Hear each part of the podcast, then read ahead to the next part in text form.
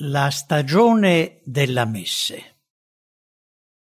Il 23 settembre 1850 il Signore mi mostrò che aveva steso la mano una seconda volta per riunire il rimanente del suo popolo e che bisogna raddoppiare gli sforzi per realizzare questa riunificazione.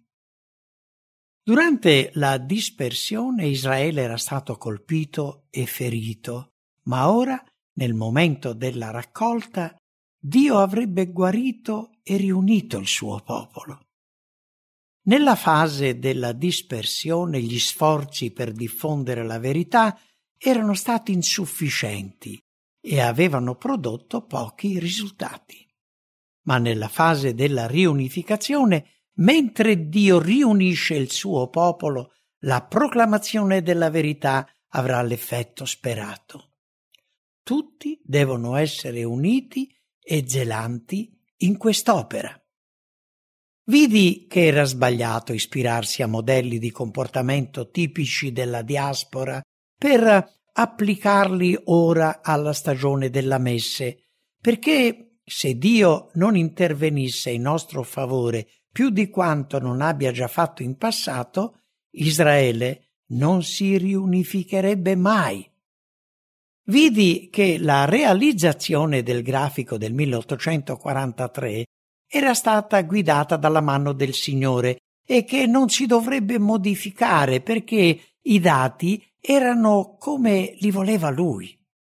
E se aveva coperto con la mano l'errore relativo ad alcuni dati, in modo che nessuno se ne accorgesse, poi la sua mano si era ritirata. Nota in merito a questo passaggio. Si fa riferimento ad un grafico utilizzato durante il movimento del 1843 e in particolare al calcolo dei periodi profetici come apparivano sul grafico. La frase successiva spiega che c'erano alcuni errori di calcolo che Dio aveva permesso, ma questo non precluse una successiva pubblicazione dopo il movimento del 1843 di un grafico che avrebbe corretto l'errore e il calcolo successivo raggiunse il suo scopo. In seguito vidi che per quanto riguarda il termine continuo o quotidiano o perpetuo, vedi Daniele capitolo 8 versetto 12, la parola sacrificio era stata aggiunta dagli uomini e non c'è nel testo. Il Signore ne ha dato una visione corretta a coloro che hanno proclamato l'ora del giudizio. Prima del 1844 quasi tutti erano d'accordo sulla corretta comprensione del termine quotidiano, ma nella confusione che seguì al 1844 furono accettate altre opinioni che generarono tenebre e confusione.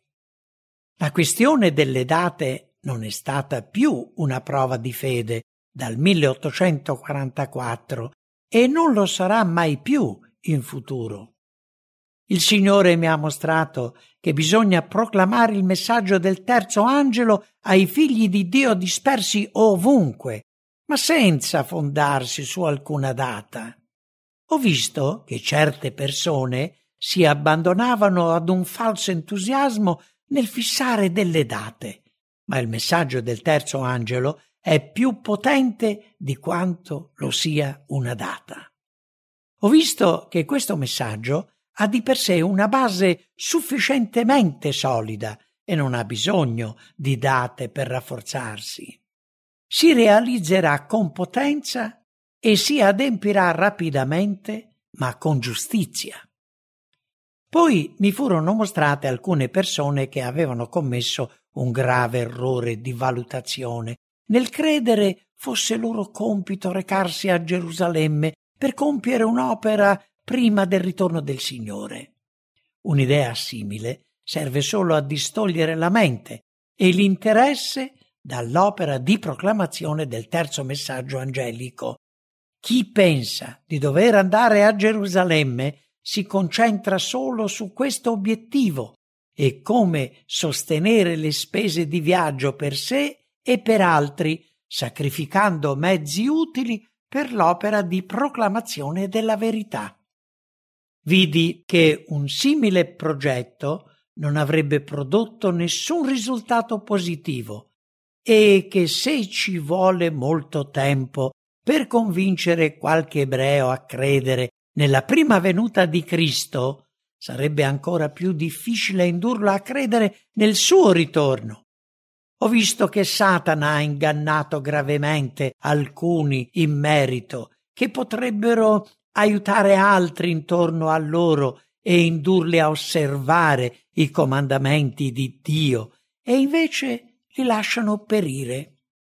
Vidi anche che l'antica Gerusalemme non sarà mai più ricostruita e che Satana faceva tutto il possibile per distrarre l'attenzione dei figli di Dio con queste cose, proprio ora, nel periodo della raccolta, per impedire loro di dedicare tutto il loro interesse all'attuale opera di Dio e spingerli a trascurare la preparazione necessaria per il giorno del Signore.